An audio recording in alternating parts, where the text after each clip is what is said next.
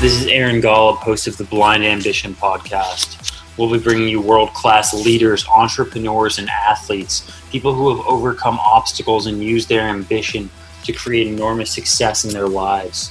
If you enjoy this podcast, if you get anything out of it, the only thing I'll ever ask is that you subscribe, rate, and review. Hope you enjoy.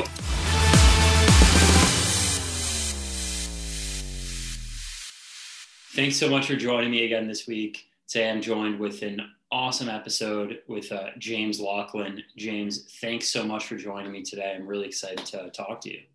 Aaron, it's an absolute pleasure to join you. Thank you for having me. Of course, of course. And why don't you give my listeners a brief background on yourself? But you know, for everyone, a, a super high level overview is James is a world champion drummer several times over, a coach, a soon to be author. You know, has done some incredible things within his life, and really excited for this this interview to happen. Oh, thanks, man. Yes, so I guess a bit of a brief background for for those folks who I haven't connected with yet is so I live in New Zealand. I've been here for 15 years, uh, but obviously the accent is very non-Kiwi. So I'm from Northern Ireland originally. I spent a little bit of time in Vancouver, Canada, to and from uh, between Christchurch and Vancouver. And I guess my story starts off in Northern Ireland, where for those of you who don't know, there's a lot of division there and still is, and it's all around religion and there's been a lot of conflict and war, essentially war between different factions. So growing up as a kid there, I certainly seen some things that were unusual. And right from a young age, I had this massive desire to travel. And it's funny, I used to sit on the front step as a five year old and look into the distance and see these big jets taking off. And in my mind, every single one of those jets was going to New York. I'm sure they were going to like Glasgow and Dublin and Cork, but in my mind as a five year old, they were all going to New York and I was going to go on one of those flights. Yeah, and absolutely. I just wanted to get there. That's where I thought it was the coolest place on earth, right?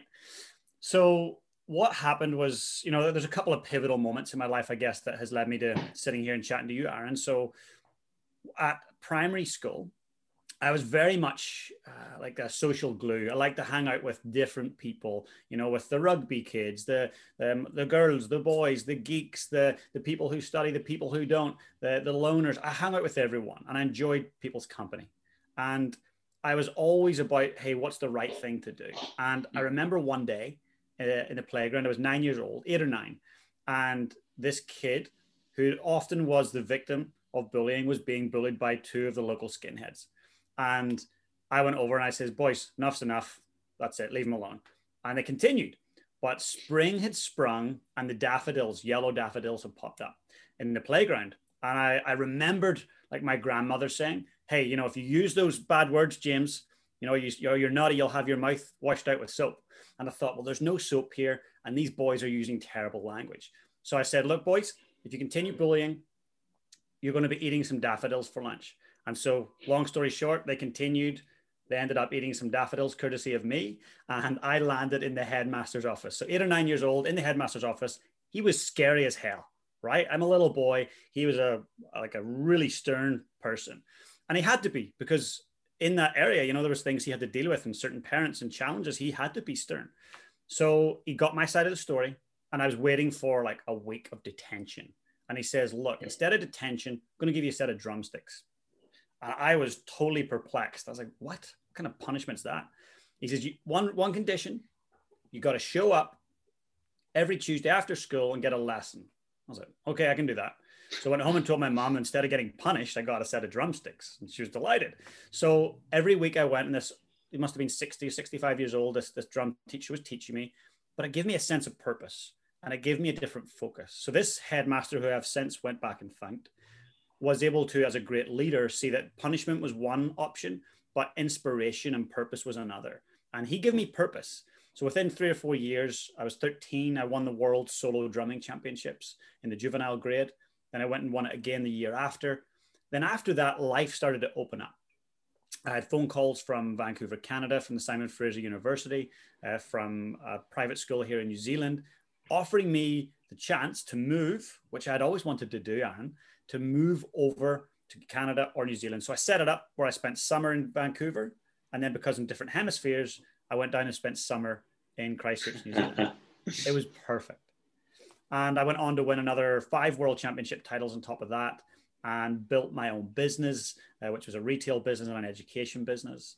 And then, as you know, as a performer, their psychology is a big part of, of performance. So there's the technique, there's the skills, there's on field, but there's also that off field stuff of what happens uh, in your mind and your mindset. So I started to dive into the Tony Robbins stuff. And that's kind of segues me to the coaching that I do. So I started understanding if I can control my mindset, my fear, my nerves, then my performance, the outward performance, is going to benefit. So I spent some time going to his events, went to his uh, resort in Fiji and did one of his life and wealth mastery events. Then went through the ICF, which essentially is the gold standard for coaches, uh, executive coaches, life coaches. That's the International Coaching Federation, and started to build a business around that. And now I work with high performing CEOs, multimillionaires, elite athletes, and I run a mastermind uh, with uh, some incredible people in that. So that's how the journey of where I started and where I've got to, and it's all been through feel. I've just went with what feels right and mm. avoided what feels wrong, and I've just yeah. landed where I've landed. No, it's awesome. Let's let's take a step back to you had that opportunity to go to Canada and go to New Zealand. What was that like to do that? Did you do that without your family? Did, did they come with you? How was that taking that jump at such a young age? Yeah, great question. So the first big trip there was Canada. So I finished my last senior school exam. It was I was 18, just turned 18 years old. And the day after the exam, I jumped on a flight from Belfast by myself to Vancouver and slept on someone's couch for a whole summer and drummed all day every day and loved it. It was challenging. I did miss home. The first year was difficult, but I had a great group around me in Vancouver and I really feel that, you know, proximity is power and I had a great group of they were a little bit older than me and they were lawyers, doctors, architects, they were big thinkers, they were entrepreneurs. And they were very different than some of the people I was hanging out with back home in Northern Ireland. So they let me see a different way of life. So I almost quit, almost went back to Northern Ireland, but those individuals really mm-hmm. helped me to see a different world. And so they became my new family. And I've been away from home for 15 years now. So I left when I was 18. I've been back for a few short holidays but uh, I've made New Zealand my home now. Yeah, that's incredible. What was it like? I know off air we talked about this a little before, but growing up in Ireland, you know, some of the violence around the area that you grew up in, what type of influence did that have on you? I know you talked briefly about in that story of you beating up those kids for you know causing harm to someone else. But what other influence do you think that had on you, positively or negatively? Yeah, a really great question as well, Aaron. So I remember seeing things like petrol bombs. You're looking out, you know, the bedroom window and seeing, um, or the, the landing window, looking out and seeing petrol bombs being thrown between, you know, armed people and police. I remember being, you know, coming home from my grandmother's house as a kid, sitting in the back seat, going through a little country lane and being stopped by, you know, army, the army with big, big guns and flak jackets on. Um, I remember not being comfortable talking about religion because that would get you in big trouble. Mm-hmm. And so it had a couple of major influences on me. One, it really from an early age, it put me off religion. And uh, why it did, because the filter of how I was seeing it was through all of this violence. And I would be asking, why are they fighting? Like, what, what, what are they doing? Oh, it's because the Catholics and the Protestants are fighting and they, they disagree and you know i had this filter i was looking through. So that was the first thing. It made me really turn off to religion. And you know i've grown a lot since and i've got a wider more open mind where i can appreciate and understand different things. And it wasn't just religion. It was more power and drugs and all these other things that come with it.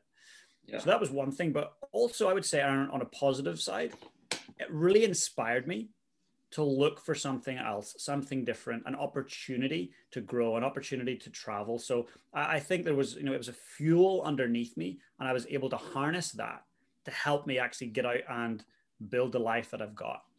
Yeah, no, that's that's awesome. I uh, I love to hear that. Talk to us about kind of your journey within drumming. You know, I know at an early age you got good at it fairly quickly, obviously did you enjoy it and what you know how did that love for drumming kind of grow for you awesome so i really i was obsessed I would say obsession is a really accurate word. I was obsessed with it. And the 10,000 hour rule, which you're possibly familiar with, is if you want to get to a point of mastery of anything, you've got to at least put in 10,000 hours. And I would have done that in the first four or five years for sure. And I can recall, uh, so my, my dad, uh, his initials, JJ, and surname Laughlin, mine, JJ Laughlin. So I remember I was like 13 and it was about two months out from the World Solo Drumming Championships. And I, my parents went to school and I walked to high school, right? So they went out to school. I put my unit, they went out to work. I put my uniform on. And then as soon as they left, I just locked the front door, took my tie off, got my drumsticks out, got all these drumming videos. It was like VHS cassette tapes, got them in there, popped them in, spent the day drumming. And then the next day, it's totally not cool. But what I did, dear Mr. Such and Such, James um, unfortunately wasn't able to make it to school yesterday. Kind regards, JJ Laughlin.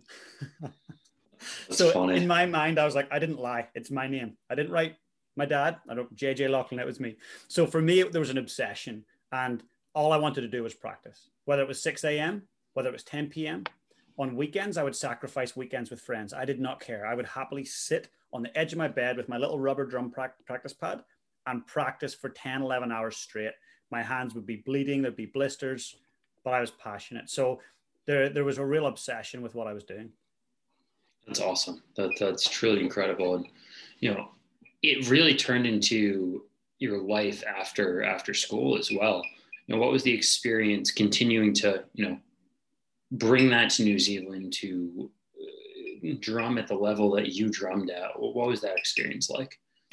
Yeah, it was amazing. And for me, like I like to visualize things. I like to look forward to like what am I working towards? And when I thought, okay, if I could become a world champion, both as a soloist in the juvenile grade and also at the top level with the drum line, then why can I not do that in New Zealand? So New Zealand's 12,000 miles from Scotland, which is the heart of this pipe band drumming that I did.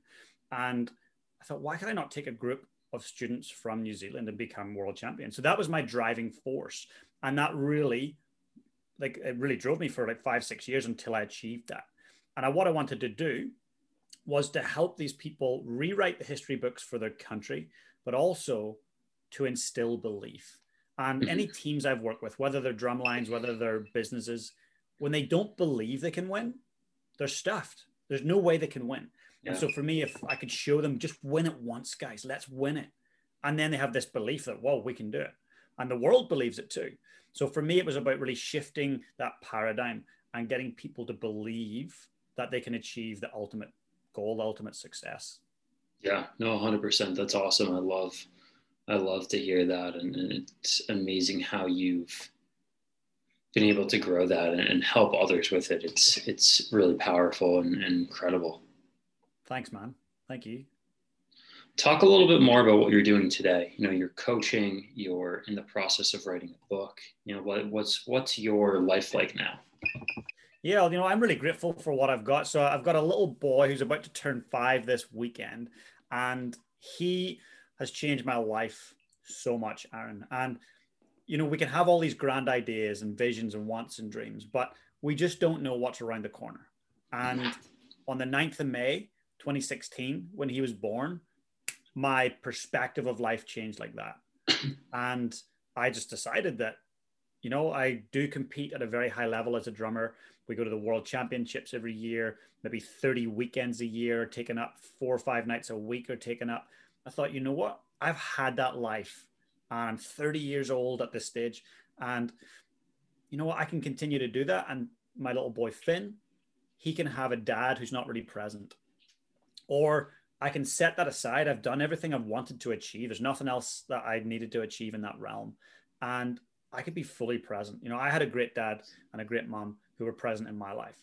And so for me, that was my biggest calling. So on the day he was born, I decided I need to retire from drumming. And so it was about a six or nine month process. But pretty shortly after he was born, I stepped down from competitive drumming. And that was the greatest decision. It opened up my world. I was able to go and get a degree because I never went to university. and never had any desire. I just wanted to play drums and travel the world and drink beer and have just the best time. Yeah. You know?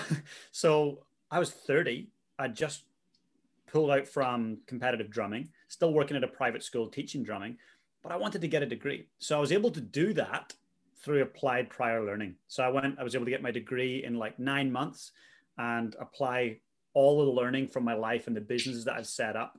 And it was the most amazing experience. And that That's set me off on a new trajectory. So we've talked earlier just off off air about a book. I've been writing this book for four years, and I'm a big believer in get the idea, execute on it, get it out there, perfect it afterwards. Yeah. But the reason this has taken me so long is that it means so much to me. And at the school I was working at here in New Zealand, over the 14 years, we had up to 10, maybe more kids commit suicide. And that is not unusual in New Zealand. New Zealand has the highest teen suicide rate one of the highest domestic mm-hmm. violence mm-hmm. rates in the world, one of the highest child mortality rates in the world. When people think of New Zealand, they think of Lord of the Rings, they think of pure green New Zealand, they think of COVID free now in the last year. New Zealand is a beautiful place, but it's also got its challenges. And so as a dad, I got super passionate. I was like, I need, I need to figure this out. Teen suicide. My boy's going to be a teenager at some point. So I got really selfish and thought I need to equip my mind and figure out why these boys are doing this. And it mainly is boys. Boys are six times more likely than girls to take their own lives after after the age of 12 or 13. So I started going down this route of discovery. So I got in touch with our former prime minister, chatted to him about what he experienced and what he was doing around depression, suicide as a prime minister, um, around also him as a dad, how he was able to be a high performer and be a great dad. I talked to Warren Farrell over in the States there, who consulted to the White House on boys and men's health. I talked to some of the world's most elite athletes. So Richie McCaw, one of the world's greatest ever rugby players, sat down with him and talked about parenthood. He's a young, a young dad, new dad. What I was doing, I was trying to connect with as many dads as possible. Got to chat to Gary Vaynerchuk and ask him about parenting and how he does it. So what I'm doing is I'm bringing together all these ideas around fatherhood, how we can be more present, but also how we can, as dads, operate on a high level, be world class, follow our dreams, still have a life of our own. Because yeah. when we give up our dreams, we don't become a great father and our children suffer because they see that we're hollow. So I'm chatting with all these individuals. I'm bringing this book together to be a little bit of a, a pathway, a guide for other dads who truly want to help the next generation, who want to reduce suicide rates, who want to have those conversations and realize that an absent father is one of the key indicators in you know social delinquency yeah. incarceration depression suicide i'm not saying that's the only thing i'm not saying it guarantees that those things will happen but it's a big factor yeah massive so that's what i'm doing on the side. It's a passion project. I mean it's it's not financial at all. If if money comes in great i'll look at where i can take that money and, and donate it and, and help others. But for me it's it's it's a must project. I must do it. I must get it done. It's it's one of those cathartic things. Mm-hmm. That's awesome. Really incredible and, and powerful. You know, what advice, what lessons would you have for, you know, maybe it's maybe it's a young entrepreneur, maybe it's someone who is scared to take that leap and, and, and follow that dream. Maybe it's for a, a new father. What what advice would you give? You know, there's there's a real um, a feeling of fear in the world, and fear drives a lot of our decisions and fear drives a lot of our indecisions as well. And often that fear is based around humiliation. We don't, we, we would rather, and this, the, the, studies that back this up, we would rather feel physical pain, someone break a leg of ours, than to feel humiliation or shame in a public environment. It's a very yeah. strong desire that we, we push away from. So, as humans, when we're making decisions, we're doing one of two things. We're moving away from pain. That decision is helping us move away from pain, or it's helping us move towards pleasure. So, for a young entrepreneur out there or a dad who's struggling, who's stuck, who is you know full of ideas but can't execute, who's constantly worried about what the other dads are doing and what cars they drive, that's being driven by hmm. those internal thoughts, that subconscious mind. Yeah. So, you know, just give a lot less shits about what other people think about you. I, I think it's yeah. so important. Focus on you, focus on your family and what yeah. your vision is. And if there's naysayers, screw them. It's super interesting. I feel like so many people think way too much about what others' opinions are, what others think, and it's like I, I genuinely don't care what anyone thinks about what I do and, and who I am, and that's why I do a lot of stuff because other people's opinions don't affect me. Like, yes, there are a handful of people of opinions that I, I truly trust and rely on and ask questions to, but for the most part, I, I, I genuinely don't care. It doesn't bother me. Like, I'm not going to say it on air now, but you and I were talking about a, a new business venture thing that I'm probably going to come out with in the next couple of months. And, and, you know, I think it's a phenomenal idea, but if I do it and it fails, like whatever, you know, people don't think it's, it's, you so you get back up and you try something else. Like it's, it's not the end of the world. I love that. And I think it's going to be a great business venture, by the way. But I also feel like, you know, having self belief, one of the underpinning foundations of that is turning your losses into lessons. And too many of us get caught up in failing and screwing up. Like, who cares if you don't fail, if you don't screw up? Like, I wrote a book uh, 12 years ago on performance pressure. It was called No More Nerves. And it was all this content. I thought this is going to be great and it's amazing. I didn't put a marketing plan behind it. I didn't really tell anybody about it. I put it on maybe, I don't even think it went on Amazon. It was something smaller than Amazon back then and just expected a thousand copies to sell overnight. I sold like five copies. It was horrific. Yeah. so I looked at that and I'm like, cool. I'm embarrassed right now. But why am I embarrassed? Why? Because I thought it was going to be big and it wasn't. But then I, I turned it around and went, wow, I've learned a lot. So then I put another book out that was a bestseller and sold out. We made a limited edition copy and it sold out. Why? Because I turned my previous loss into a lesson. And so I don't think there's any losing in life, any failure, if you can detach, learn from that, and then adjust and move forward. Yeah, no, 100%. I, I, I completely agree there. That's incredible advice. You know, first off, I really appreciate your time and you coming on here today where can people find you online, your content, more about you um, if they're interested in getting in touch? Oh, thanks, man. I'd love to connect with any of your listeners or followers. So they can catch me on Instagram, James Laughlin Official. And Laughlin is spelled laugh, L A U G H L I N. Or they can come straight to my website, jjlaughlin.com. It'd be great to serve your listeners. And uh, it's just an honor to connect with you, man. Yeah, you as well. Thanks so much.